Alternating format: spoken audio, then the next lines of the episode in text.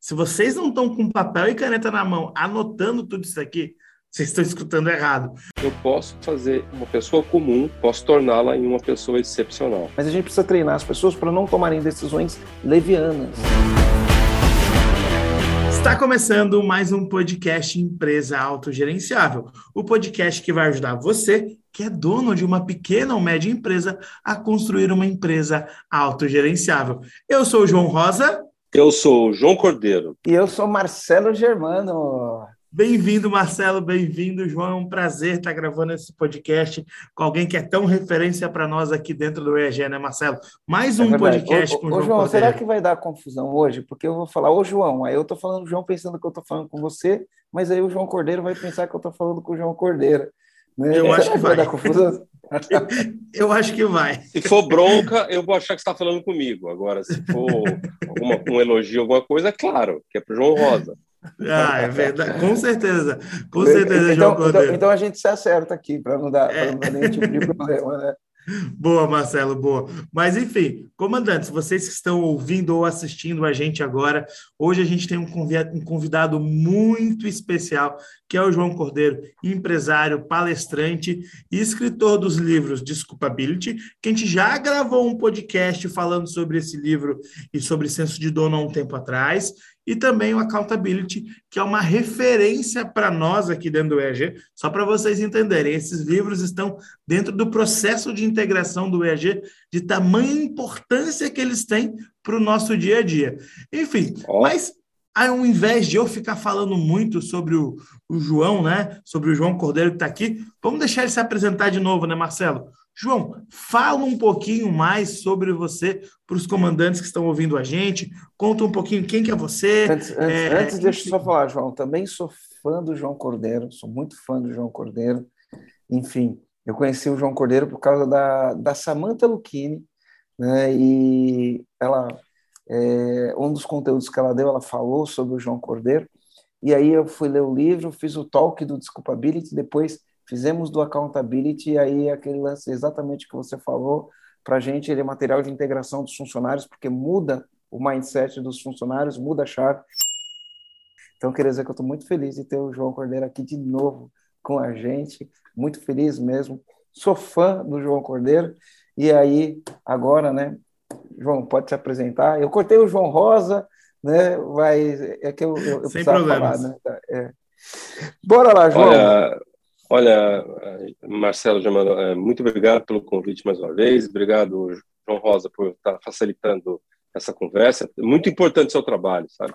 Eu sei que eu sou convidado, mas é, ter um host que coordena e que nos ajuda é, com o tempo e com as respostas é fundamental. E eu estou muito feliz de estar com vocês. É, eu recebo muito informações, feedbacks do trabalho que vocês vêm fazendo com os, os empresários, gente que às vezes me liga do interior de Minas uh, ou da Bahia, falando, olha, eu, eu acompanho o trabalho que o Marcelo Germano faz, eu vi de, sobre o seu livro lá, gostaria de fazer algumas perguntas, eu atendo todos e, na, na medida do possível, que às vezes a agenda não permite, e é muito legal saber o quanto que você vem educando os empresários no país, viu, uh, Germano? Parabéns pelo seu trabalho. Uh, gente, eu, eu, sou psicólogo de, de formação, uh, mas eu rapidamente migrei para a área de educação corporativa, né? que é essa área que envolve palestras, workshops e mentoria. Faço isso há 35 anos, uh, no Brasil e, e no exterior, e sou muito grato aos minhas, meus clientes, porque eu aprendo mais com eles do que eles comigo. Tudo que eu sei, eu devo muito aos cursos que eu fiz fora, foram 42 cursos no exterior, mas eu confesso aqui para vocês que a maior parte do conteúdo que eu tenho, eu, eu aprendi é, conversando, interagindo, ouvindo e vendo empresários brasileiros lidando com as suas dificuldades.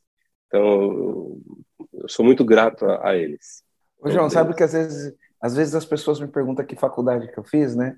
Aí eu falo hum. as faculdades que eu fiz, né? Enfim, fiz graduação, fiz pós-graduação, fiz uhum. MBA, fiz cursos de especialização. Vamos falar, a principal uhum. faculdade que eu fiz é a FABABA, Fababa? Fababa, é. A faculdade da barriga no balcão. Né? Porque Certo, boa. essa, essa barriga aqui já encostou em tanto balcão para atender cliente, para resolver problema, que eu falo que essa é a principal faculdade, né? O campo de batalha, o dia a dia, o aprendizado do lidar com o cliente, enfim, e com todas as demandas que uma empresa exige. João, tem surpresa, né? Para quem ficar até o final, João Rosa, o que, que, que vai ter de surpresa aí? Exatamente. Não vou falar surpresa agora, mas para quem ficar com a gente até o final desse podcast, para quem acompanha a gente tanto no YouTube ou pelo Spotify, lá no final vai ter uma surpresa. Então fiquem aí. Depois a gente vai falar sobre isso. É lá no final, hein? Quero que vocês escutem até o último segundo Ah, mas desse eu tô com uma podcast. vontade de dar um spoiler, João. Do spoiler ou não? Marcelo, só um, não dá muitos. Fala aí. Do spoiler? Do spoiler? Vai. Ó, então, só um pedacinho. É assim, ó, eu, eu já disse que eu sou suspeito, né? O João vai oferecer algo muito especial para João Cordeiro. o João Cordeiro vai oferecer algo muito especial para quem aqui do EAG, tá? Gratuitamente. E a gente vai revelar no final o que é, e a gente vai revelar no final o que, que você precisa para, enfim, ter acesso a isso daí. Beleza? No final a gente fala o que é. Então, Então, então eu vou dar. Você deu o spoiler, eu vou dar um lustre no spoiler, que é o seguinte: a gente é convidado para participar de vários podcasts, mas esse é a primeira vez que a gente está fazendo essa oferta. Ai, ai, ai. Olha só que especial. Primeira vez. que- E é muito pela relação que a gente desenvolveu com, com a EAG. Pô, que Legal. massa, João. Fico muito feliz. Mas indo, seguindo um pouco agora sobre, sobre o que a gente vai falar hoje, né? Então, hoje a gente vai falar sobre accountability.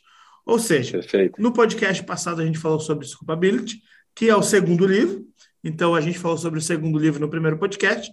Agora, no Uhum. segundo podcast, a gente vai falar sobre o primeiro livro. Mas é é legal explicar isso, né, Marcelo? Porque para nós aqui do EAG, a gente começou pelo segundo, né? É, o primeiro que todo mundo leu aqui como equipe foi o Desculpability, e aí depois a gente foi para Accountability. Então foi, foi essa ordem que a gente teve aqui também. Mas enfim, João, queria que você falasse um pouquinho, né? para os comandantes que estão ouvindo, explicasse o que, que é esse tal de accountability? O que, que é o accountability? Como é que a gente pode definir isso? E aí a gente vai discorrer um pouquinho sobre esse assunto. Vamos lá. Então, é, comandantes, né? Eu não sei onde, vocês estão nesse momento, se vocês estão na academia, se vocês estão no carro, uh, se vocês estão na sua casa ou no seu sua, sua, sua empresa. Mas isso, isso aqui é muito importante você saber.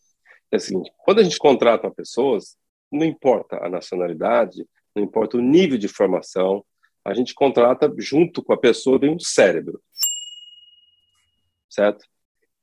E aí que vem coisas legais e outras não tão legais. Por quê? É, eu tenho um cérebro aqui, tamanho, escala um por um, é, para quem está nos ouvindo, eu vou descrever, tá? Isso aqui é um, um cérebro de uma proporção um por um, que eu estou segurando na minha mão, é equivalente ao tamanho de uma papaya, um pouquinho maior, né?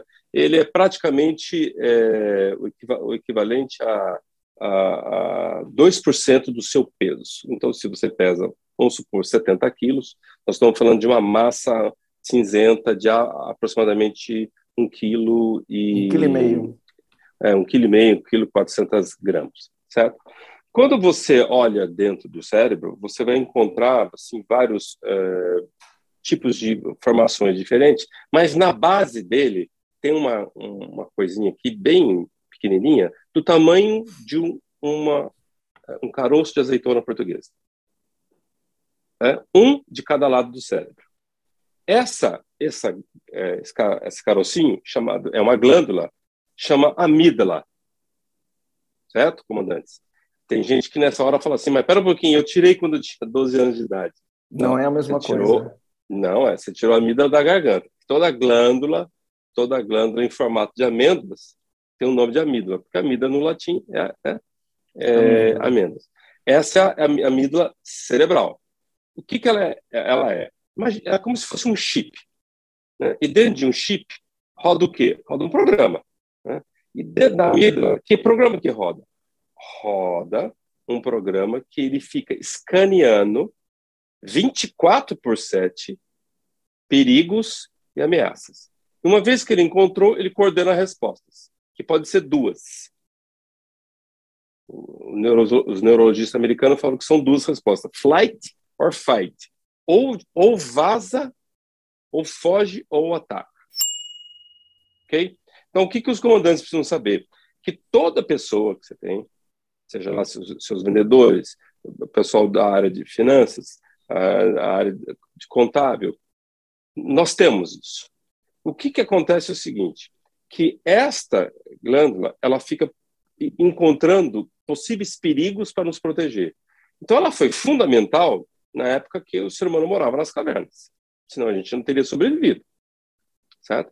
Ela é muito importante quando você anda no trânsito, numa rua escura, uh, quando você vai entra num, num, transporte público, no aeroporto, ou quem mora em cidade grande, no, no metrô, a reação das pessoas é pegar a bolsa, trazer para frente, o celular que estava no bolso de trás já põe no bolso da frente. É como se o organismo se organizasse, sabe? O indivíduo se organizasse para uma proteção. Beleza. Como não tem, a pessoa está trabalhando de segunda a sexta-feira, vamos supor, das nove às seis da tarde. Como não tem ameaças físicas, a amígdala não desliga. Deveria ter um mecanismo que ela ficasse adormecida. Nós não, nós não temos. Ou um comprimido que as empresas dessem para os funcionários, onde ela ficasse levemente relaxada.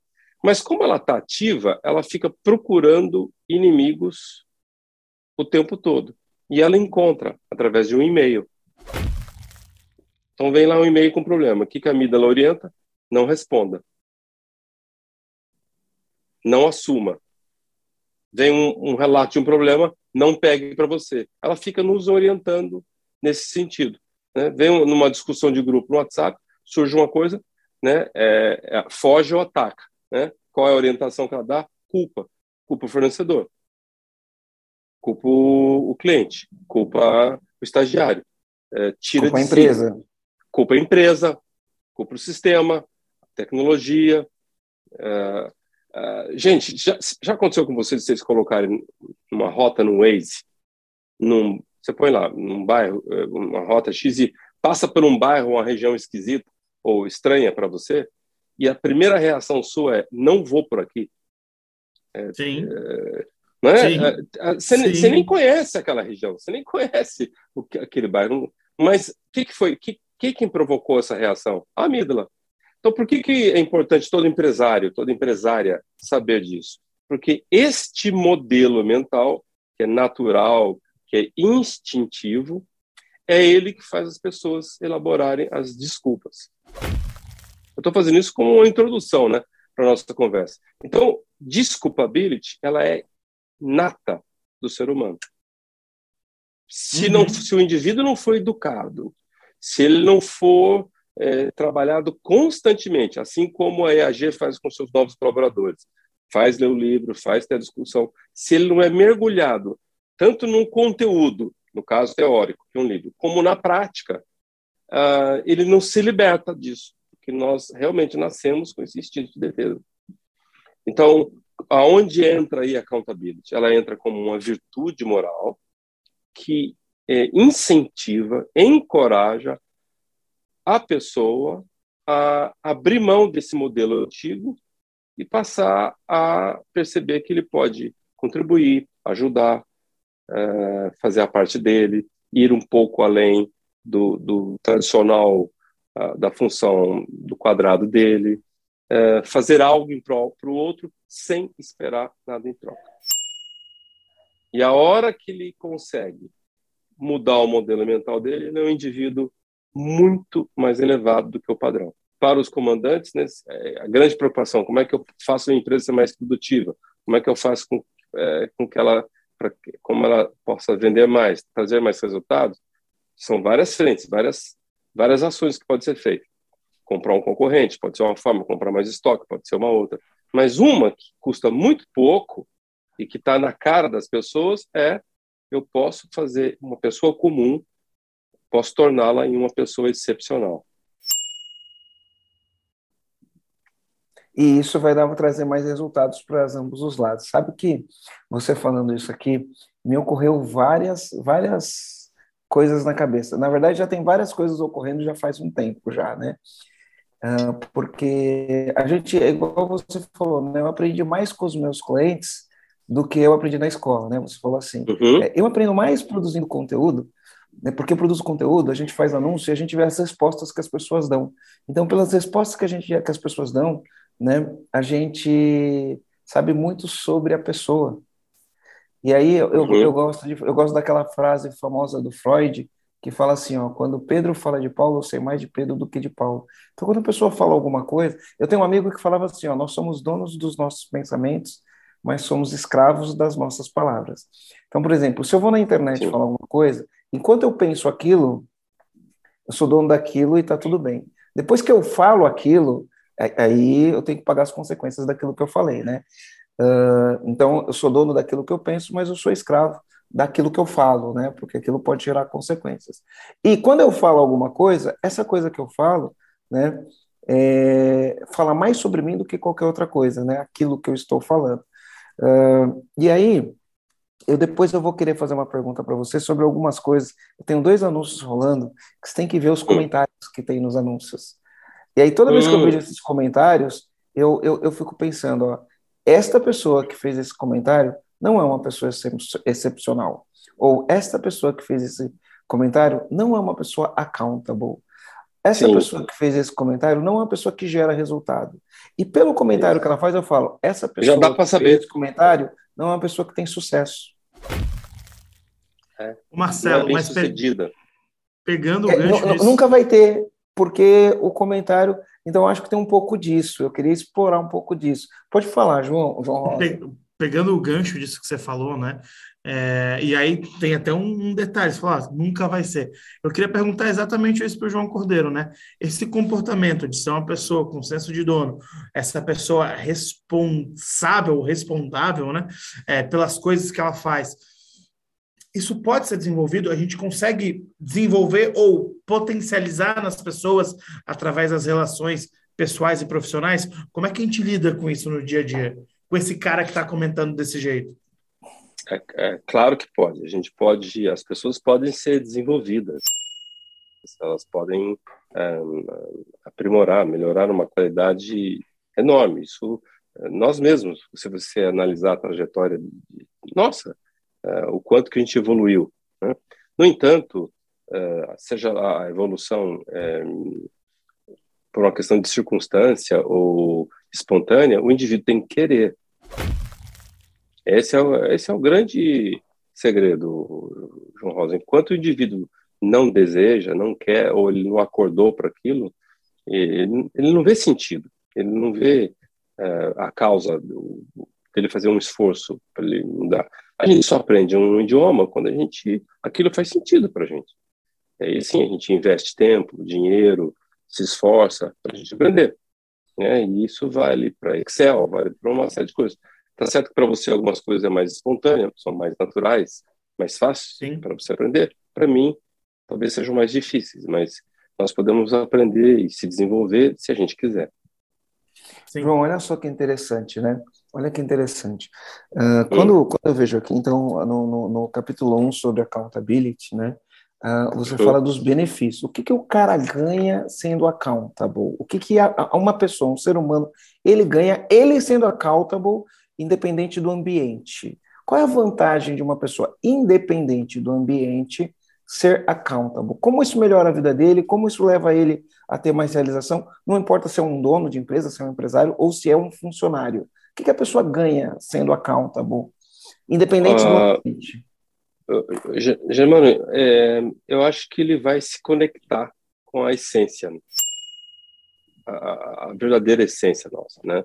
E aí eu vou falar algo que pode ser que apareça assim, ser meio eh, folclórico, talvez, ou sei lá, holístico, mas uh, eu, eu, percebo que o indivíduo que ele genuinamente, né, decide se tornar accountable, ele se conecta com a essência da vida dele, ele percebe o propósito que ele tem perante ele, perante a família, perante a sociedade, ele se torna uma pessoa melhor, Uh, ser accountable não é garantia de conta bancária maior, não é garantia de promoção, não é garantia de bônus no final do ano, não é garantia nada disso. A única coisa é que você cria uma imagem em volta das pessoas, em, em sua volta, onde as, as pessoas ficam têm a noção exata de até onde elas podem contar com você. E, e você mesmo, como, como indivíduo, é, resgata, sabe, assim, o que, que eu vim fazer na vida? É, o, o, o, que, que eu posso fazer aonde eu estou? E a accountability traz isso de uma forma muito forte. E, e como é que funciona esse comportamento accountable dentro das empresas? Né? Claro que a gente pode trazer para todo o ambiente da vida do, do ser humano, mas você consegue nos ajudar e trazer exemplos desses comportamentos dentro de uma pequena ou média empresa, dentro de uma empresa em si? Eu vou, eu vou trazer uh, um exemplo dentro de companhia aérea, que assim, que é algo que não são os nossos ouvintes, né? Mas todos os nossos ouvintes, diretamente ou indiretamente, já passaram, conviveram uh, né, uh, por uma companhia aérea. Uh, eu vou tomar licença para compartilhar aqui um, uma tela. A, a, primeira delas é um fato que ocorreu há uns dois anos atrás. vocês conseguem oh, então, ver essa tela, né? Então, sim, eu vou relatar. Quem, quem, tá quem tiver no gente... YouTube vai estar tá vendo a tela e quem tiver no Spotify a gente vai narrar o que tem na tela, né? É, e, e se quiser ir no YouTube ver também, fique à vontade, hein? Então, ó, conteúdo exclusivo para quem está no YouTube também, olha lá.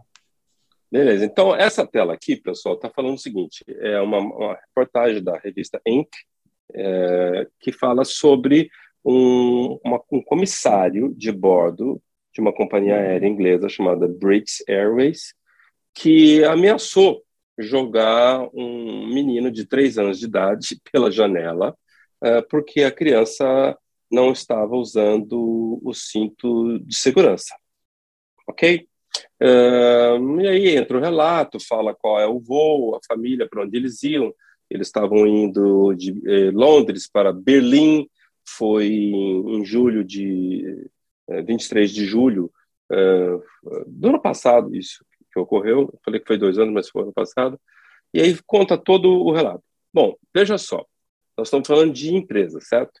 No entanto, gente, aqui cabe a seguinte observação: qual é o procedimento né, numa companhia aérea? O procedimento é todo passageiro tem que estar de cinto de segurança, cinto de segurança é, na, na, na, decolagem, no pouso e toda vez que o, o, sinal de cinto de segurança for acionado pela cabine, pela cabine de comando, né, pelo, pelo comandante. Perfeito. Ah, só que tem um negócio, né? É, tem alguns pais que têm uma certa dificuldade com, com crianças. Tem uma certa dificuldade. Tem crianças pouquinho problemáticas, algumas são têm algum distúrbio, como autismo. Não é não foi o caso dessa criança. É, mas assim é função da companhia é, é mandatório isso, não é opcional o uso de cinto de segurança. Olha o que aconteceu semana passada é, no Brasil. Companhia aérea é, Azul, o voo ia é, para de Brasília para Cuiabá. Uma comissária de bordo, vendo que uma criança de dois anos não estava querendo usar o cinto de segurança, começou a ter o mesmo comportamento. O que, que ela fez? Pegou o bebê no colo e abraçou e acalmou o bebê, acalmou a criança. Então, veja assim, duas realidades, dois contextos diferentes com o mesmo protocolo. Esse, esse protocolo é, é, padrão internacional, né? É, crianças ou adultos têm que usar cinto de segurança. Eu não estou falando para você, eu não sou acionista da Azul, nem sou acionista da British Airways, não estou falando para você comprar ação de uma ou vender ação da outra. Eu não estou falando que uma é melhor do que a outra. Qual é o contexto aqui? O contexto, amigos e amigas, é simplesmente a gente perceber aonde entrou o pensamento de dono. Por algum motivo, essa comissária de bordo da Azul se colocou no lugar do outro, tomou posse daquilo, uh, pegou para ela a responsabilidade e agiu como se ela fosse a mãe da criança ou a dona da companhia aérea. Entendeu? E para isso a pessoa sai do protocolo, ela foge, sabe? Ela, ela, ela, ela, ela sai um pouquinho da linha do padrão, do cargo, da função.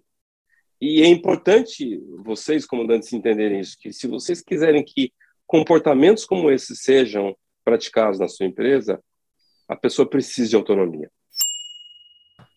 Accountability, é uma, se ela fosse uma semente de um fruto, ela precisa ir para um solo.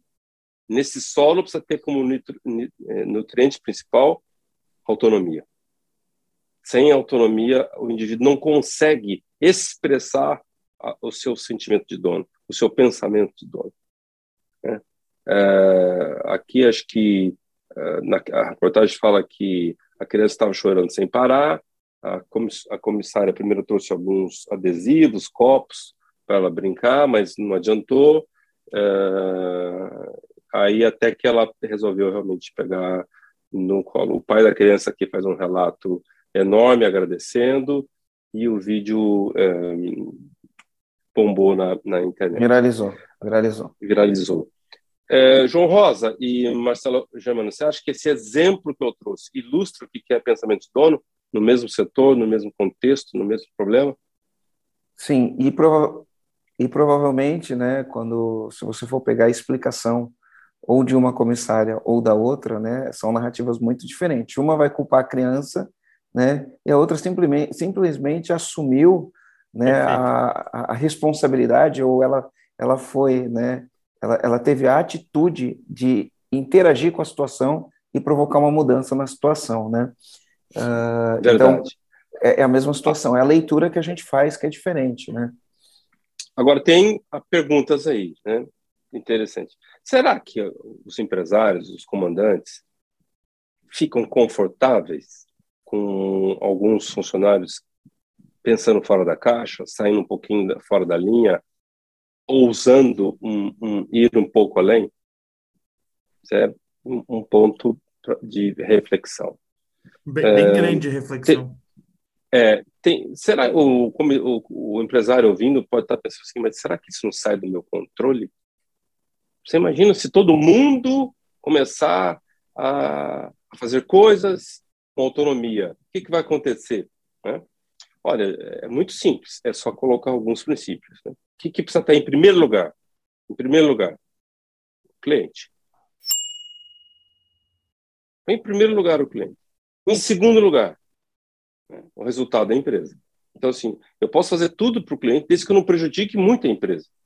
Desde que eu não, não firo. Eu posso dar um, um descontinho, eu posso oferecer algo a mais. Eu não estou prejudicando a empresa, está dentro de uma certa margem, mas eu estou colocando em primeiro lugar o cliente. Eu não posso colocar em primeiro lugar eu, a minha pessoa, o meu departamento, a minha área, a minha equipe, o meu ego. Aí não. Aí eu não vou ser accountable. Aí eu vou ter, eu vou ter iniciativa, mas passou longe de accountability. Olha que legal então, isso que você está falando. A, a é, hora que o, o, empresário deixa isso claro para as pessoas, uh, ele abre um caminho. Olha, aqui você pode ter autonomia.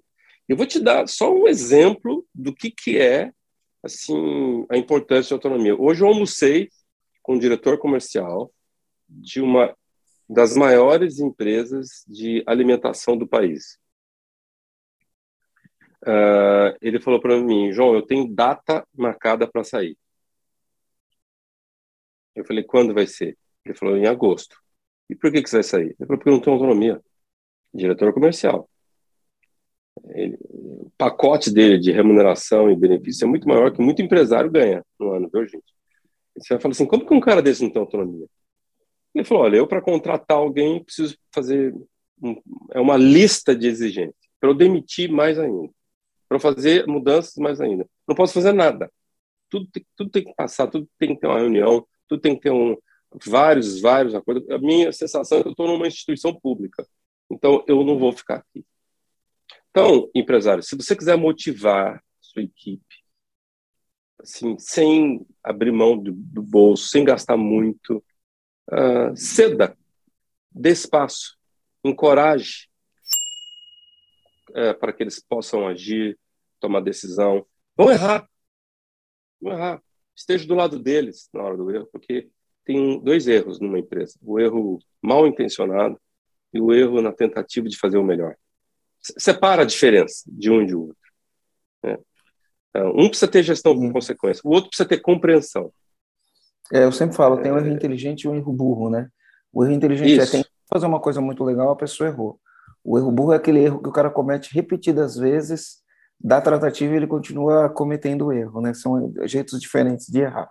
Deixa eu falar uma coisa interessante sobre isso que você falou, João. Eu, eu, hum. eu recebi uma vez de um amigo uma matriz que aqui no EAG a gente traduziu ela como é um canvas, né? Um canvas de diretrizes canvas. a gente colocou, mas ele é um modelo cultural, design de cultura. Né? E aí uhum. tem um, um, uma coisa que ele vem bem de encontro com isso que você falou em relação à tomada de decisão esse canvas. Né? E o que, que ele vem de encontro com a tomada de decisão? Para você dar autonomia para as pessoas, muitas vezes, o que, que o, o, dono da empresa faz? Ele pega e fala assim: ó, a partir de agora você tem autonomia na tua área. Uhum. Isso não é dar autonomia. Porque tem uhum. autonomia, mas o, onde vai essa autonomia? Eu posso fazer o que eu quiser? Né? Então, autonomia não é exatamente isso. Inclusive, outro dia eu estava conversando lá com com alguns empresários amigos e eu estava falando. Então, olha o que esse Canvas tem, né, entre, entre as coisas que ele tem. Primeira coisa que ele tem lá no centro, no coração do Canvas é uhum. é o propósito. Qual que é o propósito dessa empresa? E a gente sempre tem que olhar para o propósito da empresa quando a gente for tomar uma decisão que a gente tem autonomia para tomar. Aí, assim, ó, quais são os princípios que regem essa empresa? A gente tem que olhar para os princípios que regem essa empresa. Por quê? Porque Sim. tudo que eu vou fazer, não importa a autonomia que eu tenha, não pode furar com os princípios dessa, dessa empresa. Tá? Então, eu tenho que respeitar os princípios e valores. Então, é bem interessante. Isso está no centro, tá? é até um coração desenhado que está no centro. Depois, embaixo disso, a gente vem normas e regras, onde está escrito quais são as normas e regras. Aí vem comportamentos que são tolerados e não são tolerados. Quais são os comportamentos que não são tolerados? Né? Uh, e aí a gente vê, por exemplo, tem um negócio aqui que chama comportamentos não tolerados no nosso Canvas, decisões levianas. O que é uma uhum. decisão leviana? Aí eu sempre gosto de falar, né? É, a, a, gente precisa entender o significado das palavras, né? Uma decisão leviana não é uma, porque antes de eu entender o significado de uma palavra leviana, eu achava que leviana era uma coisa mal. Você fez uma coisa na maldade. Não, uma decisão leviana é uma decisão tomada sem pensar. Sem é, pensar. superficial. Isso, né? E aí a gente fala quais os comportamentos que a gente não tolera, quais os comportamentos que a gente recompensa. E ali tem um negócio que é o seguinte, é, eu vou te dar autonomia, mas você precisa seguir alguns critérios para tomar decisões. E aí a gente tem uma série de perguntas que vão orientar a pessoa a ter autonomia. Então, entre a autonomia que ela tem, tem perguntas que são assim, ó, primeiro de tudo, qual o impacto dessa decisão que você está tomando? Porque você vai tomar uma decisão, você tem autonomia, tem que pensar qual é o impacto dessa decisão, tá? Outra coisa, essa decisão compromete a performance da empresa? Uh, essa decisão, ela impacta nos valores da empresa? Essa decisão, tá? Se fosse os donos da empresa, os diretores da empresa, você acha que ele tomaria a mesma decisão ou algo parecido? O que, que você acha? Uhum. Não precisa ter a resposta certa, porque não tem como saber, tá? Aí uma outra pergunta é: e se todo mundo na empresa fizesse isso? Boa. E se todo mundo fizesse isso? É uma boa pergunta, né? E se todo mundo fizesse isso? Porque às vezes tem coisas que o funcionário ele não para para pensar né, quando você dá autonomia. Tá? Vou te dar um exemplo. Deixa eu terminar as perguntas, aí eu dou exemplo, tá? Então, e se todas as pessoas fizessem isso, qual seria o impacto, né? E o outro é, essa decisão nos deixa mais próximo do nosso objetivo? Cara, você fez isso. Isso deixa mais próximo do objetivo ou não? Então, é uma maneira uhum. de você pensar, articular, e aí você toma uma decisão boa dentro da autonomia que você tem, né? Então, por exemplo, né? Vou dar um exemplo. Uh, eu tinha uma funcionária eu tinha uma funcionária que, quando eu efetivei ela, ela pegou e falou assim, ó, vou começar a fazer um tratamento é, dentário, só que o meu dentista, ele só atende no horário de expediente, de segunda a sexta ele não atende fora do horário de expediente. E toda vez que eu vou no dentista, eu volto com dor, e aí eu fico com dor de cabeça e não consigo trabalhar. Então, uma vez por mês, uma vez por mês, eu vou faltar porque eu vou no dentista. Ou Isso eu vou sair do almoço. Hã? Isso ia durar quanto tempo? Uh, um ano e meio, né? Normalmente é o tratamento. Aí, é um beleza. MBA, né, praticamente. Isso, isso. Mas ah, qual, qual que é o ponto? Qual que é o ponto? Porque às vezes o, o, o a pessoa que está do outro lado, ela vai falar, nossa, essa empresa é injusta, essa empresa não entende o colaborador, enfim, né? Aí qual que é o ponto? É uma decisão, né? Que a gente pode falar sim ou não para essa decisão. Um líder, um gestor vai tomar a decisão e vai falar, vou deixar ela aí, porque afinal de contas, né? Não é só trabalho, não sei o quê. Posso, eu posso deixar, tá? Mas aí a pergunta que você faz, qual é o impacto dessa decisão? E se todo mundo na empresa fizesse isso? No sentido de, imagina, imagina, na, naquela época a gente tinha 120 funcionários na empresa, tá? Imagina o seguinte, tá? Quando você tem 120 funcionários na empresa, uh, todo mês você vai ter, se você fizer um, dividir uma conta aí, 120 por 12, todo mês você tem 10 pessoas de férias, certo? Então você paga 120 mas você só tem 110 trabalhando. Né? Como a, a, o, percentual feminino na empresa é muito alto, né, você sempre tem alguém de licença maternidade, sempre. Você pegar uma empresa com 100 funcionários, todo mês tem alguém que está com licença maternidade. Posso te interromper? Pode. Pode. Engraçado que essa pergunta surgiu na sua empresa, né? Agora eu vou te falar assim, tem duas empresas que essa pergunta não existiria. Hum. Uma delas seria um órgão público. É, essa não pergunta não existiria, a pessoa não iria naquele dia. Não, não, vamos, não vamos generalizar, não são todos, né? mas você pega um órgão muito grande e tal, a pessoa simplesmente nem, nem iria. Ou seja, essa pergunta não existiria. E tem outra empresa que essa pergunta não existiria porque ela não cabe. Ela não cabe na cultura, não tem como você encaixar por exemplo, uma Ambev. Não, eu não, não vejo alguém lá dentro fazendo sequer essa. Olha, eu tenho um dentista. A frase, a, a, a, o gestor ia parar no meio ali. Ó.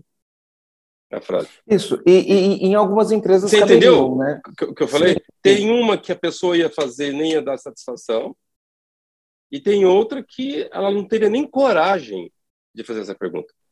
É, e aí, por que, que eu estou falando isso? Né?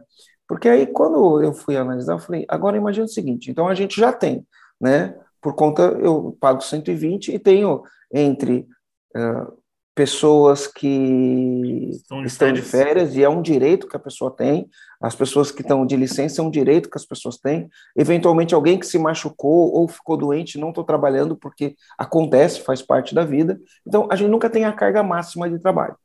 Além de não ter a carga máxima de trabalho, se você faz isso e todo mundo na empresa fala, bom, se essa pessoa pode fazer isso, eu também posso. Então você vai dividir 120 pessoas, né, meio período, meio período, uma vez por mês. Todas as pessoas vão querer fazer isso, porque se um faz, eu, teoricamente todo mundo pode fazer, certo? Então, na autonomia de tomar essa decisão, você está dizendo que se você dividir aí, né, 120 por 30 dias, né? Porque 22 dias trabalhado, vamos falar de 22 dias trabalhado, e todo mundo for fazer isso, todo dia você vai ter seis pessoas a menos no teu, na, na, na tua empresa trabalhando. Aí eu pergunto, essa decisão, ela impacta na performance? Claro. Essa decisão impacta na, negativamente? Na performance, na performance eu nem sei, mas impacta na, na cultura como um todo, né? Porque mas é que impacta na performance do, dentista, da empresa, a outra né? pode é, se uma pode ir para o dentista, a outra pode ir para o ginecologista, o outro pode ir para o dermatologista. Você entendeu? Enfim. Mas no eu tenho mês todo impacta... dia seis pessoas a menos, né? Porque... No fim do mês é, impacta na performance da empresa. Né? E aí, é, se todo mundo fazer, qual que é o problema? Isso deixa a empresa mais longe ou mais perto do objetivo? Então, por isso que eu falo das decisões levianas, né? Então, sim, a gente precisa dar autonomia, mas a gente precisa treinar as pessoas para não tomarem decisões levianas tá? Porque as decisões levianas é um problema. E aí é muito simples, se você tiver um conjunto de cinco perguntas, igual eu falei aqui, é muito mais fácil a pessoa tomar decisão, né? E, e normalmente quando existem decisões ruins aqui na empresa, eu vou falar, ó, oh, essa decisão aqui, vamos, vamos ver o critério das perguntas.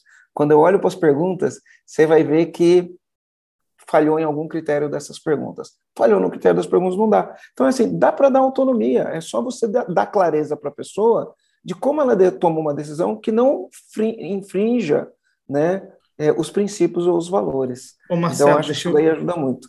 Deixa eu ver se eu entendi. Então, o limite da autonomia são os princípios e as diretrizes da empresa. Faz sentido isso? Uh, eu não digo que é um limite, porque às vezes a pessoa, mesmo tendo toda essa estrutura, eu, eu diria que é uma estrutura de, toma, de, de um modelo para tomar decisões, é isso. Eu não digo que ele é infalível, porque às vezes a pessoa pode responder todas as perguntas de acordo com, com a tomada de decisão, com, ou com critério para tomar decisão, e mesmo assim dá ruim, não existe o coisa. Mas o que existe é, não foi leviano. Sim, entendeu? Sim, sim, sim. Se não foi leviano, tem autonomia. E errar faz parte do jogo. A gente tem que aceitar que as coisas dão errado. É. Também tem aquela outra linha, né? A pergunta é: isso agrega ao cliente? Então, é isso. Né? Aí a, a, Primeiro, a, o critério a, saída valor, dela, a saída dela, né? Agrega ao cliente? Número um, não. Traz contribuição ao acionista, ao, ao controlador, ao dono do negócio? Não. Então, não. Agora, ela poderia embalar isso diferente, né? Olha, eu preciso sair uma vez por mês. Em compensação, eu me proponho a. Aí vem, né? Cobrir férias de fulana, é, entregar para a empresa 10 dias a mais é, de trabalho, vir aos finais de semana. Não sei, é, eu não sei se houve contraproposta, compensar é. isso através de um banco de horas. É, enfim, aí são alternativas. É, exato. Uhum. Mas, enfim, não é uma pergunta accountable da parte da nossa amiga. Isso. e o que, que, aconteceu, então, Marcelo? Você autorizou ou não autorizou? Fiquei curioso agora. Pois não, é, nesse caso, não, é, nesse caso não, nesse caso não funcionou, tá? Assim, já teve várias coisas que funcionaram, que a gente autoriza, mas nesse caso aí não tinha como entendeu? Não tinha como, porque você abre, abre, eu abriria um precedente que não teria como. Mas, por exemplo, aqui no EAG a gente tem mais flexibilidade para fazer coisas assim do tipo, né? No EAG a gente tem mais flexibilidade para fazer algumas coisas, nem tudo, mas eu, eu talvez talvez isso empresas... aqui no EAG funcionaria, viu, João? Sim. É, eu vejo não, não que eu queira, tá? Fica tranquilo. É, eu vejo muitas empresas trabalhando com um, um dia menos na semana, com carga horária já de quatro dias, isso aí eu acho que vai é a tendência. Começou com uma experiência ou outra, mas tende a ser uma tendência. Agora, essa colocação dela eu não achei. É. É, achei meio esquisito. É, até porque, assim, ó, se fosse aqui no, no, no, EAG, funcionaria, porque a gente tem banco de horas, enfim, né, a gente tem, tem, tem uma flexibilidade um pouco maior. O que não era o caso da cultura uh, da, Luma. É, da Luma, né? E, e, outra coisa, né? Ela tinha alternativas. No final das contas, ela tinha alternativas, né? Por que ela tinha alternativas? Porque quantos dentistas existem? Você procurou antes algum dentista que de repente faça o mesmo trabalho e atenda num horário depois do expediente? Ou, já que você vai fazer isso, você pode fazer isso às quatro e meia da tarde ou às cinco da tarde, ao invés de fazer isso ao meio-dia? Enfim, existiam outras alternativas que poderiam ser sanadas, mas não. Era, não, não funcionava, tá? Ô, uhum. João, é, quando eu falo de accountability, né, é, só para a gente começou a falar de accountability como se todo mundo soubesse exatamente o significado, né, a etimologia da Perfeito. palavra, né? Qual é a etimologia da palavra? O que, que necessariamente significa o, o, o, accountable, o accountable é, e como identifica uma pessoa que é e que não é? Enfim, tá? Quais são os elementos da accountability? Fala um pouquinho para gente. Olha, é, accountability quer dizer, não tem tradução direta para o português, e, mas significa pensar, agir como dono moral e entregar resultados.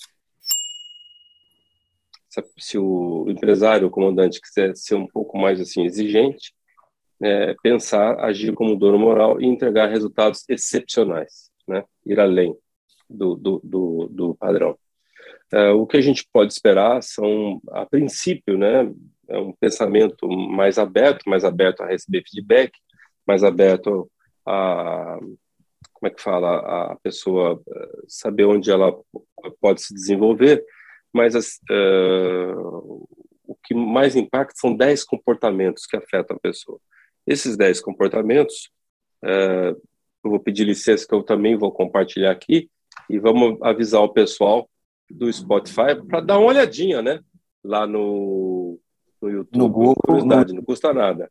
É uma mandala muito interessante, que foram comportamentos João e Germano, que a gente foi observando, né? Então a gente percebe que o indivíduo que incorporou de forma genuína é, essa virtude moral, ele passa a pensar e agir como dono moral, ele passa a ter um, um, uma fala de dono, né? Muda a postura dele, né? Eu vou dar exemplo já do que é. Ele sonha grande, ele tem, tem estado de alerta, é, é corajoso, ele assume a consequência do que ele faz, tem interesse genuíno, um, é, trabalha muito bem com franqueza, gera resultados e é colaborativo. O que quer dizer isso? Né? O dono moral, ele, a gente explorou um pouquinho é, sobre isso no, no, no primeiro podcast nosso, né? É, o dono moral é, ele não precisa ser dono proprietário, né? Você não precisa ser dono proprietário de uma praia para cuidar daquela praia, né? Você vai naquela praia, você pode deixá-la pior do que você encontrou, ou você pode deixá-la melhor do que você encontrou.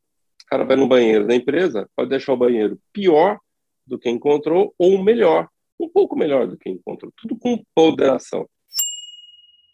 Não é toda vez que o cara vai no banheiro que ele precisa entrar com balde, é, rodo, e, mangueira e fazer uma faxina, porque aí pode ser maravilhoso do ponto de vista de higiene, mas ele fica improdutivo.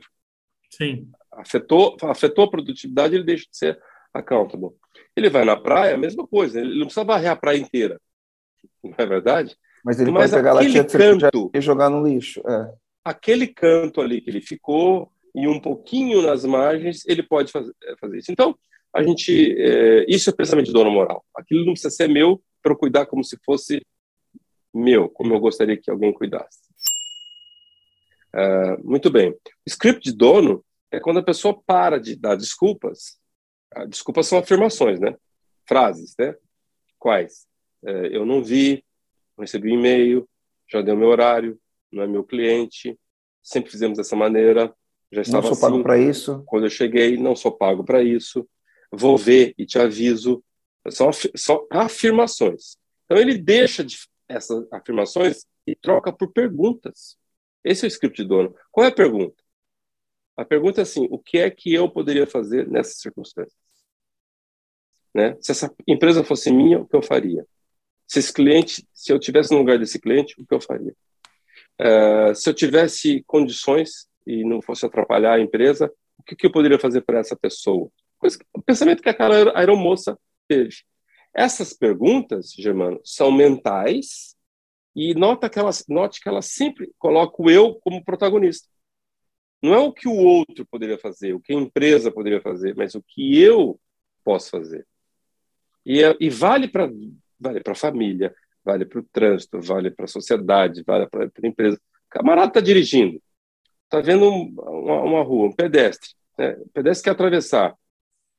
É, se eu parar deixar o pedestre, vai me prejudicar? Não. É uma rua meio movimentada, então, assim, que tal eu ligar o pisca-alerta? Né? Segura um pouquinho o trânsito de uma vez e deixa o, o pedestre passar. Isso vai me prejudicar? Não. O que, que eu posso fazer dentro dessas minhas circunstâncias? Por outro lado, isso também, de novo, né, aquela história do Aristóteles, ponderação, se eu for parar em cada esquina para deixar alguém passar, eu, eu, talvez não vou chegar no horário para atender o meu cliente. Então eu deixo de ser produtivo. Por isso que a gente precisa ponderar. O sonhar grande é um indivíduo assim pensar, poxa, eu posso ir além. Eu estou fazendo o que aqui nesse planeta, na vida? É, eu, eu vendo, é isso? Meu papel é vender? Mas eu posso vender e fazer algo a mais. O que, que é esse algo a mais? Criar uma rede de relacionamento. Eu posso ajudar a minha empresa, eu posso vender bem, eu posso deixar uma margem boa. Minha empresa é melhor, é, é, é, ela contribui tributariamente para o país. Se, se, é justo ou injusto a carga tributária é outra história, mas o, a, a, empresa está fazendo o papel dela. Está fazendo o papel dela. Então, o sonho grande é eu posso, dentro da minha função, fazer algo a mais, como essa moça fez. Desculpa eu estar repetindo o exemplo dela, mas eu tenho certeza que essa atitude dela impactou a vida é, daqueles pais e de muita gente que estava naquele voo. O estado de alerta é ver oportunidades. É, é muito interessante que a accountability é como se tirasse a venda dos olhos do indivíduo. Ele começa a ver que ele pode ajudar em casa, ele pode ajudar na rua, ele pode ajudar no trabalho, ele pode ajudar no cliente. É, é para ser ajudando todo mundo? De novo, a ponderação. Também não. É, senão as pessoas vão abusar de você, vão taxar você de puxa-saco, é, você vai a, a, atravessar áreas, você vai in, é, interferir em outras operações, em outros processos, tudo com moderação e equilíbrio. Né? O coragem, para quê? É, coragem para numa reunião levantar a mão e falar desculpa, fui eu. Eu comi bola, gente. Vocês me desculpem. Não sei onde eu estava a cabeça, não li o e-mail até o final. É, eu, eu delarguei isso aqui, eu nem deleguei, eu delarguei. É, não vai acontecer mais. Né? Precisa ter coragem é, para fazer uma, uma, uma, uma, ter uma atitude dessa. Nós tivemos aqui em São Paulo um, um, parlamentar da Assembleia Legislativa que, vocês viram isso, saiu no Brasil inteiro, apalpou uh, uma Sim. colega, né? Sim. E ele ficou o tempo todo negando. Negando, eu não fiz nada, não fiz nada, não fiz nada. Quer dizer, assim, é, faltou o quê? Além de faltar educação, respeito e tudo, faltou a coragem para, pelo menos ele falar, desculpa, eu não sei é. onde eu estava com a cabeça. Eu errei. Eu errei e aprendi, isso nunca mais vai acontecer. E eu estou à disposição de receber a penalidade que a, a Assembleia achar que eu devo merecer. Em uma frase, ele encerraria meses de julgamentos, de discussões, e ainda ele sairia com uma imagem de uma pessoa mais adulta, né? porque a gente sabe que errar todo mundo está sujeito. O assumir consequências é isso, né? A gente acabou de falar. Ô, João, uh... antes, antes de você terminar essa parte, eu queria dizer uma coisa. Os comandantes que estão escutando esse podcast ou vendo no YouTube, se vocês não estão com papel e caneta na mão, anotando tudo isso aqui, vocês estão escutando errado. Porque pega papel, pega caneta, volta do início, porque esses 10 tópicos, esses 10 comportamentos, é, esses 10, essas 10 etapas que o João está falando aqui, é sensacional. Se você não está anotando. Isso, e já aproveita para encaminhar para todo mundo, né? Encaminha para os uhum. funcionários, encaminha para o sócio, encaminha para todo mundo, porque eu acho que esse assunto ele é, deve ser de interesse, de interesse de todo mundo. Show, é, continua aí, João. Posso continuar? Sim, sim. sim. O, o, o, o sétimo comportamento é interesse genuíno. O indivíduo accountable passa a fazer coisas não porque ele vai ser promovido, porque ele vai ter um interesse, ele vai ganhar. Ele eliminou aquele pensamento imaturo do que, que eu vou ganhar em troca de. Ele já superou isso, sabe? Uh, ele faz porque ele ele está entendendo que aquilo que ele precisa fazer para o outro, sem querer receber nada em troca. Né? Uh, depois, ele lida muito bem com franqueza, franqueza com, com ele mesmo, franqueza com os colegas. Tem muito colega numa empresa que precisa receber um feedback de um outro colega dele. Sabe? Gente que fica reclamando da empresa, gente tóxica. Uh, alguém tem que chegar para ele e falar: Cara, olha, adoro você, você é engraçado pra cacete, mas, meu, você só reclama, cara. É, já é difícil, às vezes, a, a gente trabalhar em algumas circunstâncias no mundo, no país, ainda, tendo você do lado só reclamando, você não tem nada no, é, de melhor para trazer. Você veio ao mundo para isso. É, essa franqueza, sabe? É, franqueza em relação a, a, resultados da empresa. É, lembra, lembrar uma coisa: aonde eu tenho franqueza no ambiente, eu tenho pouquíssima tolerância à queda de performance. E o inverso é verdadeiro, viu, Germana? Aonde eu tenho baixa franqueza, eu tenho alta tolerância à queda de performance, desvio de comportamento, desvio de conduta. É assim, eu estou trabalhando na tua empresa, chego atrasado, faço uma brincadeira com o funcionário, faço uma piadinha machista. O João Rosa vê, não fala nada, ele está sendo tolerante. Porque ele abriu mão da franqueza dele. A hora que ele chegar para mim e falar assim, ô João, vem cá, você teria coragem de falar isso na frente dos outros? Se o Germano estivesse passando aqui, você falaria isso? Se fosse a esposa do Germano, você teria coragem de fazer essa gracinha que você fez? Então, cara, por que, que você faz isso? Essa franqueza no ambiente, ela é importantíssima. Importantíssima. Uh, e por ó, vou te dar um exemplo que que é falta de franqueza, hein?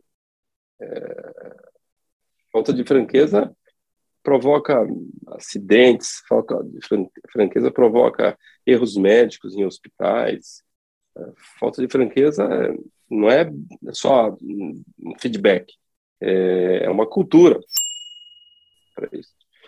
É, ele gera resultados, o indivíduo accountable. Se ele não fizer, se não gerar resultados, ele não fecha esse ciclo. E por último, é colaborativo. O que eu quero dizer com isso? Ele está disposto a trabalhar ajudar os outros. Ele está disposto a contribuir, ajuda, porque essa é a essência do mundo, gente. Essa é a essência da vida. O que nós estamos assistindo na Europa agora é exatamente é, conflitos de não colaboração e colaboração. É, a gente está vendo assim uma série de empresas saindo da, da Rússia, é, parando de trabalhar com o, o país numa forma, numa tentativa de querer ajudar, de colaborar um outro país. É isso que move o mundo, né? Essa vontade de vou ajudar o outro. Eu tenho uma amiga que mora na Alemanha, ela mandou um áudio para mim ontem, desesperada, chorando, inclusive, eh, querendo, falando que ia saber o que ela podia fazer para ajudar mais as famílias ucranianas. Eu acho que esse sentimento que faz com que ajuda uma cidade que teve um problema, um desastre da natureza, ajuda uma empresa que faliu, ajuda uma, uma pessoa na família, é a gente colaborar um com o outro. João, eu tenho quatro coisas aqui que eu queria falar, quatro histórias que eu acho que elas, as quatro elas estão ligadas com accountability, tá? De uma maneira ou okay. de outra, tá? São quatro. Ela está ligado com cultura, porque eu acho que uhum. accountability ele é uma cultura, é a cultura do accountabi da accountability, né? Assim como existe a cultura da desculpability, né? Então, no final é, do dia, impacta em cultura. Oi.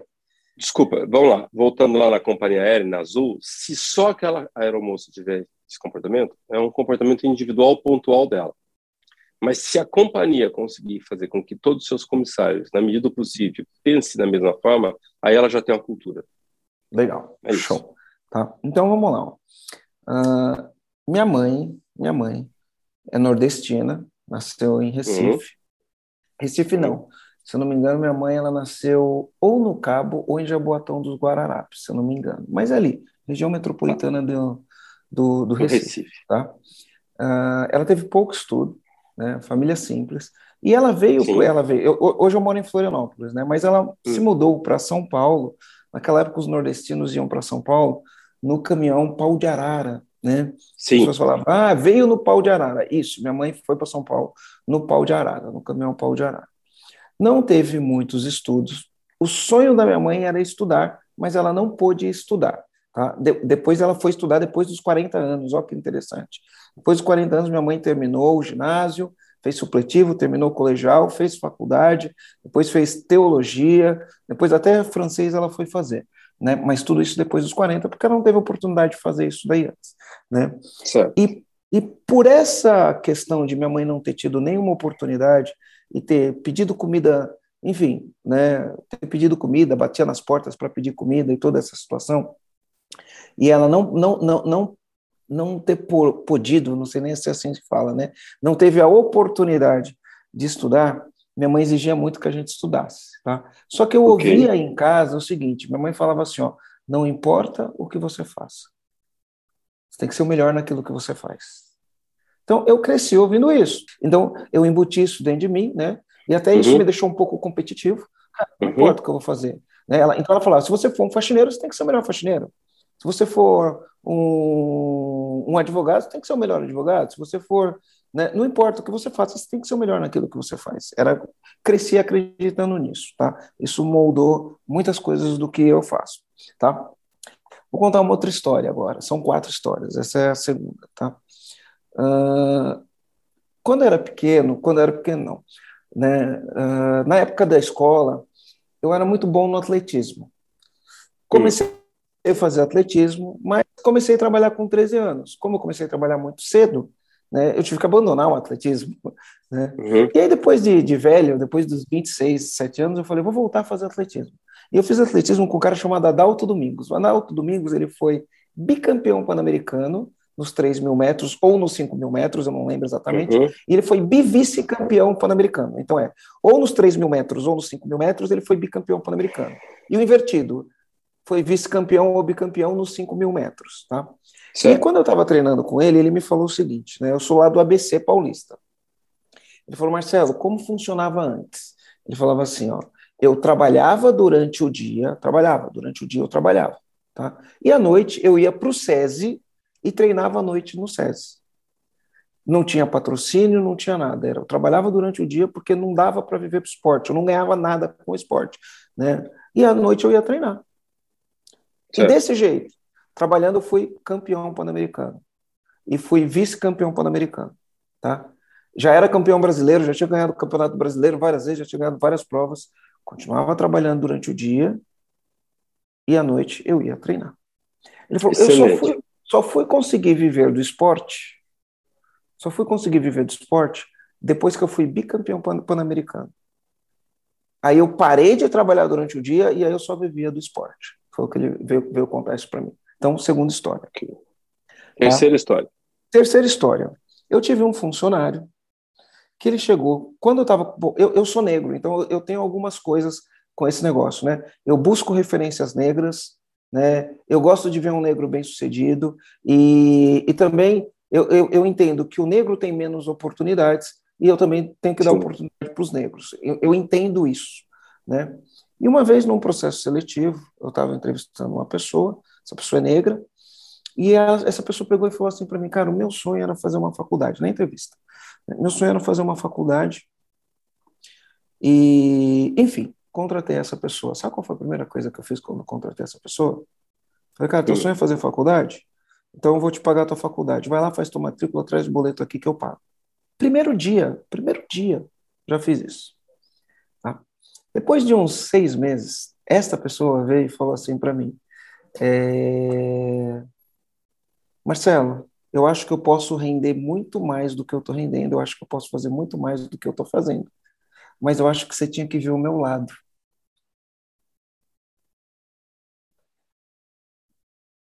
Uh, aí eu, eu, eu, eu, sempre tenho um questionamento que eu virei para ele e falei, cara, mas é o seguinte, se você pode fazer muito mais do que você está fazendo, por que, que você não está fazendo isso ainda? E sobre ver o teu lado, no primeiro dia que você entrou aqui, eu vi teu lado, cara. Primeiro dia que você entrou aqui, eu falei, vai lá, faz a matrícula na faculdade, que eu me traz o boleto que eu vou pagar. Eu já estou vendo o teu lado desde o primeiro dia que você começou a trabalhar aqui. Né? Agora, a, a minha grande dúvida é, se você pode fazer muito mais, por que, que você não está fazendo ainda? Porque se você estivesse fazendo, você ia chegar aqui e falar, Marcelo, eu estou fazendo muito mais Vamos trocar uma ideia? Faz sentido? Claro. O que eu estou falando? Beleza. Claro. E aí a quarta história, pode parecer histórias desconexas, mas para mim elas estão todas conectadas. As quatro histórias que eu tenho, a quarta história é a história dos meus criativos. O que é o criativo? É um anúncio que a gente faz no Instagram e a gente faz um anúncio no Instagram. Eu tenho alguns criativos que eu falo sobre engajamento. Tem alguns criativos que eu falo sobre funcionário engajado. É uhum. inacreditável se você pegar esses, esses anúncios que eu falo sobre o funcionário ser engajado, ver os comentários que tem nesse criativo. É inacreditável. Estou falando de engajamento. O que é um funcionário engajado? O que é um funcionário desengajado? O que é um funcionário ativamente desengajado? A quantidade de comentário que eu vejo é assim, né? Ah, o patrão, é, é, o patrão paga mal e quer que a gente faça um monte de coisa. Ah, porque o funcionário engajado é o puxa-saco. E aí fala um monte de coisa. Aí tem gente que escreve assim: nossa, esse só falou merda. Né? E, e se você vê os comentários, se você vê os comentários que tem, eu estou falando, meu, tem três tipos de funcionário. Tem um que é engajado. Esse é o que vai levar a empresa para o sucesso, para o futuro. Tem um desengajado. Esse faz o que pede para ele fazer. Ele não é ruim, ele simplesmente assim, cara, é isso que eu sou pago para fazer, eu faço. Eu não faço a mais. Tá? Eu não dou o meu amor, eu não dou paixão, eu não faço isso. Né? E tem um que é ativamente desengajado. Ele não faz, reclama e fala mal da empresa, fala mal de todo mundo. Né? Ah, não, é até porque esse, mim, elas... esse, conceito que você colocou dos três níveis de engajamento, eles são é, é foram cunhados pelo Instituto pela Gallup, Gallup né? isso, pela é, Gallup. E é medido. Tentei. Isso. isso aí, ele tem estatística mundial, global, do Brasil. Ou seja, você não está falando coisas que você tirou da sua cabeça, simplesmente. Não, né? não. Você está falando coisa baseado em em, em ciência. Pesquisa. É, em, em, em pesquisa. pesquisa, em dados.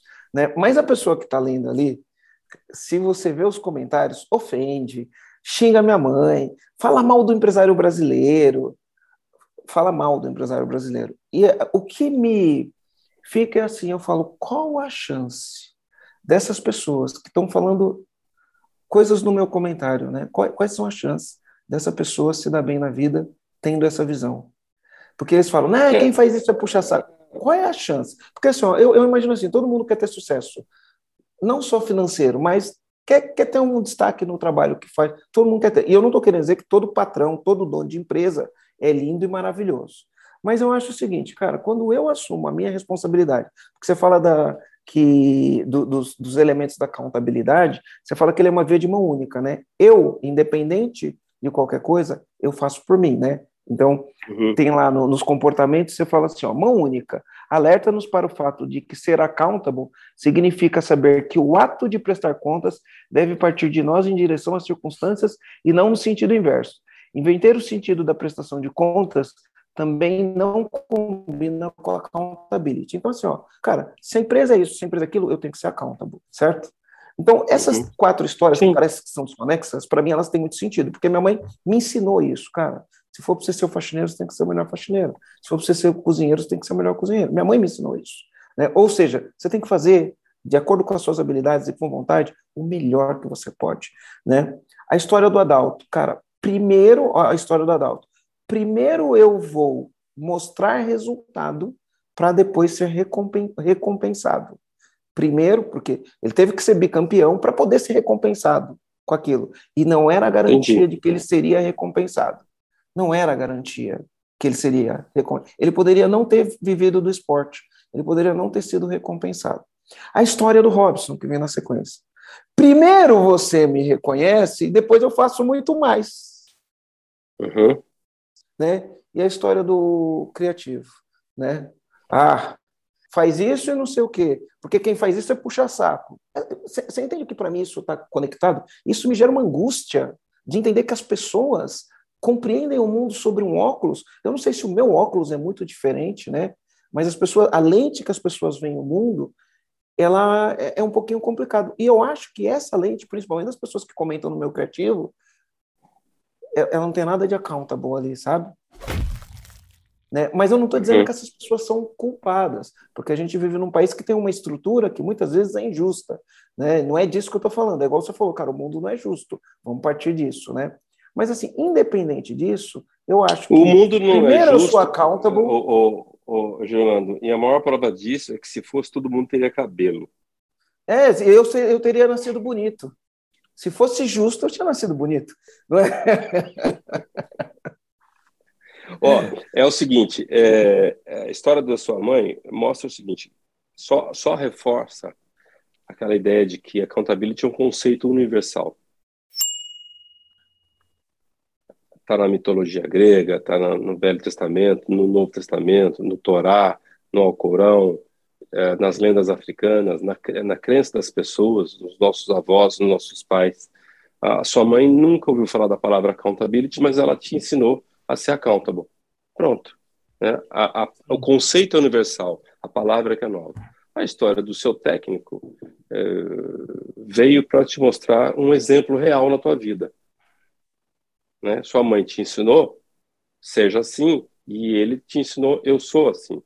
É, é, a sua mãe te deu o impulso, é, mas ele te mostrou na prática, olha, eu, eu sou isso. A história do, do rapaz aí que queria que você olhasse para o lado dele, para mim é, é o antivalor. É um cara que, desculpa, não sei se ele está aí na, na, empresa até hoje com você, não, mas naquele desculpa. momento. Ele está comigo até hoje, me pediu desculpa. Ele falou que ele é. não tinha percebido. Ele falou, cara, eu não tinha, não tinha me dado conta. Me perdoa, pediu perdão. Pediu perdão, cara, Isso. eu vou fazer o máximo ele, que eu posso. Provavelmente ele foi num, num, num, num impulso da amígdala dele, né? De a empresa é culpada, o Marcelo é culpado, eu, eu, eu preciso tirar deles o maior benefício possível. E aí você deu o recado, ele, ótimo que ele se conscientizou. E esses comentários que você fez referência ao artigo dos criativos mostram o quanto, o quanto que todos nós temos nosso papel de educador, né? Somos todos educadores. Nós temos que educar muita gente ainda. É, quem leva esse país nas costas não é o governo, não são as instituições públicas. Quem leva esse país nas costas são os empresários. Deveria ter uma estátua para cada empresário. Ah, vou montar uma empresa de quê? Vou vender açougue, carne na esquina. Então, tá aqui uma estátua para você. Porque esse cara vai pagar imposto, ele vai ter ação trabalhista, esse cara é, vai ser visitado por fiscal. A vida dele vai ser um inferno, cara. Vai ser um inferno. Então, quem, quem critica o empresário não tem noção do que, que as empresas fazem por esse país. Ô, João, mas, é... é assim, pois não, os João. empresários, os empresários e os funcionários engajados. Né? É, é isso. Porque o, o, empresário depende do funcionário engajado. Agora, os, os ativamente desengajados, que provavelmente aquelas pessoas que me xingam nos meus criativos, né, eles precisam mudar um pouquinho o mindset, né, porque ele quer primeiro a ordem né, das coisas, ela, ela dependendo do que é, altera, né? Então, para mim, eu, eu fico olhando e eu falo, meu, como que eu faço para pegar com todas essas pessoas que criticam, que escrevem um monte de coisa, e aqui não dá para a gente entrar no embate com as pessoas, mas para conscientizar ela, né? Nem liga. Que só ela é responsável pela vida dela. Não, e... nem, nem minha, minha, minha, minha teoria, nem liga. São haters surgem na proporção que você tem lovers. Se você não é. tivesse ninguém que te seguisse, você não ia ter haters. Exatamente. Né? Uh, eles surgem na, na carona. Como eles não têm uma proposta, eles não têm uma pauta, eles não têm um, storytelling adequado, eles não têm um ponto para agregar. Então, eles ganham um, um, minuto da fama ali no, na, na, na, no, nos links, é, fazendo crítica. A hora que eles estiverem com a cabeça aberta, eles aprendem. Né? Sim. Se eles sim. não tiverem, eles não aprendem. Pronto. Porque oportunidade de conhecimento não não está faltando hoje na internet, né? E pegando o gancho desse assunto Verdade. que a gente está falando bem, bem quente mesmo, né? A questão do papel dos empresários e do papel da alta direção nesse processo de accountability. Do mesmo jeito que o Marcelo fez com tal funcionário há um tempo atrás, qual que é o papel hoje do dono, do, da alta direção nesse processo de implementação de accountability pessoal dentro das empresas? O que, que o empresário precisa fazer, qual que é o papel dele, o que, que ele precisa passar para o time, como que ele faz isso. Como é que você enxerga isso, João? Ó, antes do João Cordeiro responder, ó, capítulo 9, ele fala assim, né? Como criar accountables a partir de pessoas comuns. Pessoas seja, comuns.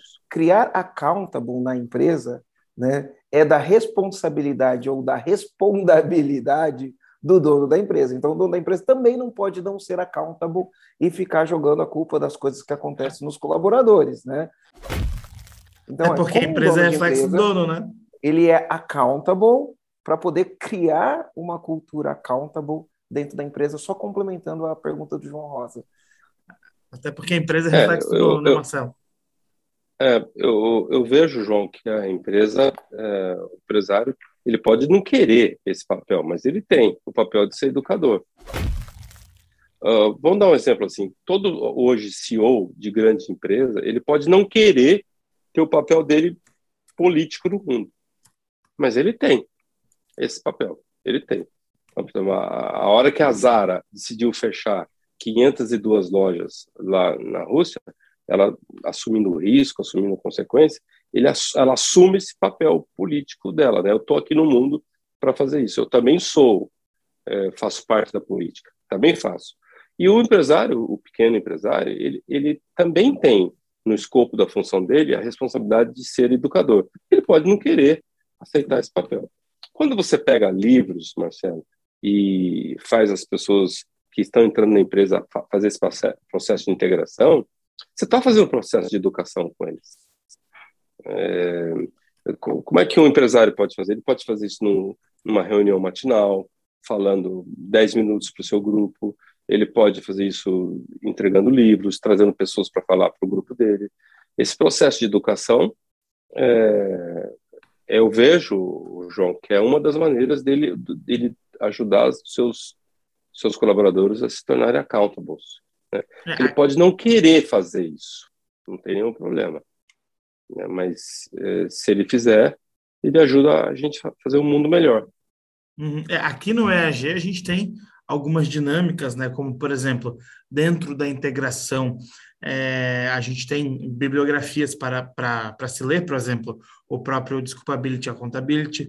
É, a gente tem alguns rituais como o Talk EG, onde as pessoas elas precisam é, se preparar e apresentar conteúdos que a gente já falou sobre isso em outros podcasts, mas onde as pessoas precisam estudar, apresentar, a, a adquirir a habilidade de fazer uma boa apresentação para outras pessoas. A gente também tem o método Kumbuka, que a gente aplica aqui sem, é, quinzenalmente, né, Marcelo? A gente já fez, inclusive, até com o livro Desculpability, que foi o primeiro livro do nosso método Kumbuka é, dentro do EG lá em 2020, oh. 2019, né? 2019 para 2020. Você vê como a, a gente, gente, é fã, hein? É. Pois é. Uhum, a gente tem a rotina de feedback, então é, a gente hoje aqui, comandantes que estão escutando a gente, o próprio João, a gente incentiva as pessoas a não aceitarem qualquer coisa e dar feedback a outros. Então, tudo isso é uma cultura que o Marcelo Germano traz, Marcelo, Rogério, como é isso que eu quero, é isso que a gente tem que fazer, e os líderes acabam disseminando para as áreas. Essas são as práticas para tentar implementar o accountability dentro do EG. E olha, dizer que está 100% seria, é, seria utopia. A gente todo dia a gente tenta melhorar essas práticas e fazer cada vez mais essas práticas, porque o time está crescendo todo dia, né, Marcelo? Então é um processo, mas é uma cultura de ação que a gente faz todo santo dia, conforme as decisões que a gente toma. Legal. Eu tenho mais uma pergunta para fazer, mas antes da pergunta, tá? Antes da pergunta que eu vou fazer agora, João, onde as pessoas podem te achar, como elas te acham, né, na internet, nas mídias sociais, e já aproveitar para falar, né, a surpresa, né? Qual que é a surpresa? O que, que quem está ouvindo a gente agora vai ganhar porque chegou até aqui, né? E como faz para ganhar, né? Já que ela chegou até aqui. Hum. Bom, é, eles podem me encontrar uh, no nosso site, né, que é joãocordeiro.com.br. Podem também encontrar no Cordeiro João, que é o Instagram. Arroba é, Cordeiro João no Instagram. Eles podem encontrar no LinkedIn também como João Cordeiro Accountability. Então, são várias formas que eles podem nos encontrar. Uh, e a surpresa é o seguinte: pela primeira vez a gente vai oferecer, uh, nós uh, realizamos, desenvolvemos um, uma academia de cursos de accountability. O primeiro programa de, de accountability é um, um, é um programa de accountability inicial para todos. Ele chama para todos em inglês, né, que é for all, accountability for all, para todo mundo. É, assim, serve para chão de fábrica, para um balconista, para um é, é, é, a apresentação do, dos conceitos básicos do conteúdo. E esse curso, que é para pessoa jurídica, ainda não está disponível para pessoa física, ele foi é, condensado em 14 aulas, de aproximadamente 10, 12 minutos cada, cada aula. E nós vamos sortear é, uma dessas aulas uh, através do, do, link que vai estar no, disponível no, no YouTube. No, tanto no pra, Spotify quanto no YouTube. No Spotify também. É, para a pessoa ir lá e acessar a, essa primeira aula. É, a, gente, a, gente, não fez isso para ninguém, a gente não, não, oferece essa primeira aula é, é para ninguém, assim, somente para o CEO da empresa está decidindo se vai comprar ou não, né? Às vezes ele quer ver por curiosidade, mas nós não vamos, não é a primeira aula, não, é uma das aulas bem importantes lá do, do curso e vai estar à disposição de vocês, comandantes que fazem parte. É, Quantas pessoas vão ser grupo... sorteadas, João? Uma? É, não, não, nós vamos abrir isso aí para mais, mais pessoas. É, o número é maior. Eu não vou falar aqui para não não gerar, é, mas é, maior. Não, não é, não é para todo mundo, tá? Ter um período que você vai estar aberto, depois vai estar fechado. Legal. Legal. Então vai ficar disponível isso daí.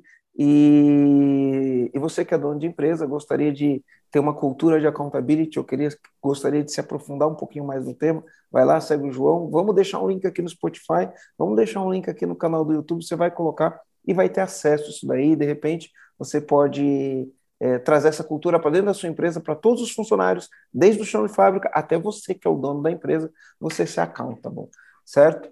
Bom, e aí a pergunta que eu tenho agora, né? A pergunta que eu tenho aqui Hum. agora é o seguinte: ah, se você tivesse que deixar é a tua última mensagem, tua última mensagem para o mundo. Imagina que agora é hora de você deixar a tua última mensagem para o mundo. Qual mensagem seria essa? Que a gente pode transformar as pessoas. Tem muita gente aí querendo uh, receber uma semente de conhecimento, de pensamento, uh, e você pode fazer isso de várias maneiras. A accountability não é a única forma, mas já que nós estamos falando desse assunto, né, uh, ela pode ser usada.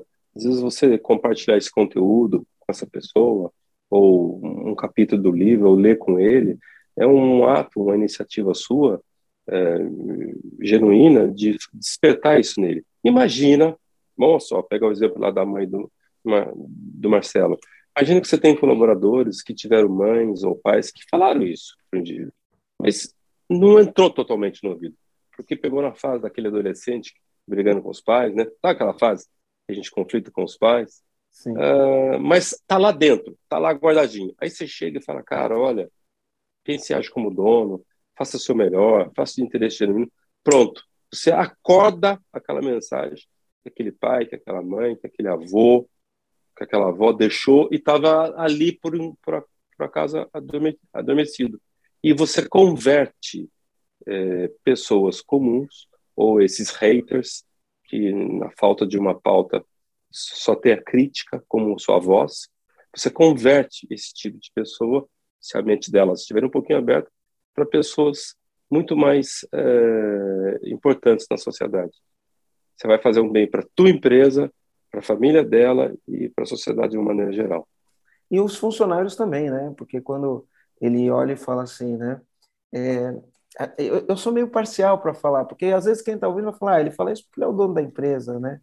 né? É, mas nem sempre eu fui o dono da empresa, né? Eu comecei a trabalhar com 13 anos, trabalhei, trabalhei de CLT dos 14 até os 17, e sempre com essa mentalidade, né? De, enfim, naquilo que eu faço, eu, ser, for, eu tinha que ser o melhor. E aí minha vida tomou outro rumo, né? Então, para quem está ouvindo, né, isso daí, e trabalha, e é funcionário de uma empresa, antes de olhar e falar, ah, o empresário só quer explorar o funcionário, né, você fique sabendo que você tem o livre-arbítrio de escolher a empresa que você quer trabalhar, porque as pessoas que são claro. capacitadas hoje escolhem qual empresa quer trabalhar. Então, você não está mais à mercê do patrão, né? Você está à mercê da tua responsabilidade de produzir resultado. Quanto mais resultado você produz, nos dias de hoje, né, você escolhe onde você vai trabalhar, com quem você trabalha, vai trabalhar, qual cultura você quer trabalhar, né, e é assim que funciona. E é isso. E, e, já que o Marcelo trouxe um, um, ponto, eu quero trazer também que não tem como eu cobrar o 100% do outro se eu não estiver primeiro entregando o meu 100%. Acho que o comando que eu pego desse podcast é, seria esse. E vocês, comandantes, que estão ouvindo a gente, que estão assistindo a gente pelo YouTube, digitem no, nos comentários do YouTube qual que foi o comando que você pegou desse podcast. E se você estiver assistindo pelo Spotify, dá um print na tela, faz um stories e no stories você vai colocar qual comando você pegou nesse podcast. Marca a gente, marca arroba empresa autogerenciável, arroba Marcelo Germano EAG e arroba Cordeiro, Cordeiro João. João né? E marca isso. a gente para a gente saber que você, qual comando você pegou desse podcast. É isso, exatamente, João? Exatamente. Não esquece também de dar um joinha, curtir aqui no YouTube e também seguir a gente lá no Spotify e dar um like nesse podcast, tá? Comandantes, foi um prazer inenarrável, inenarrável estar com vocês mais uma vez. João Cordeiro, muito obrigado, de verdade. É um prazer enorme para a gente que te tem como referência estar tá aqui ouvindo é, um pouquinho desse teu conhecimento. E vocês, de novo, comandantes, se vocês não escutaram esse podcast com papel e caneta na mão, vocês fizeram errado. Escuta Escutem de novo. de novo e peguem o papel e caneta. Marcelo, um abraço. João, outro. Você quer finalizar, João? Pode ser. Eu quero agradecer retribuindo com. A gente pode agradecer com palavras ou com atos, né? Eu prefiro na medida possível, fazer com os dois. Então, agradeço aqui ao, ao você, João Rosa, agradeço a você, Marcelo Germano, e com Atos, eu ofereço à EAG uma palestra é, para o teu time, para a tua equipe. E se você quiser convidar alguns comandantes, aí tá com você. Show de bola. Para você então, marcar a data, para você marcar a data, o dia, está é, oferecida como um, um, uma gentileza, um agradecimento a vocês Show. que estão nos ajudando a, a é, compartilhar esse conteúdo tão importante para o nosso país. Show de bola, João.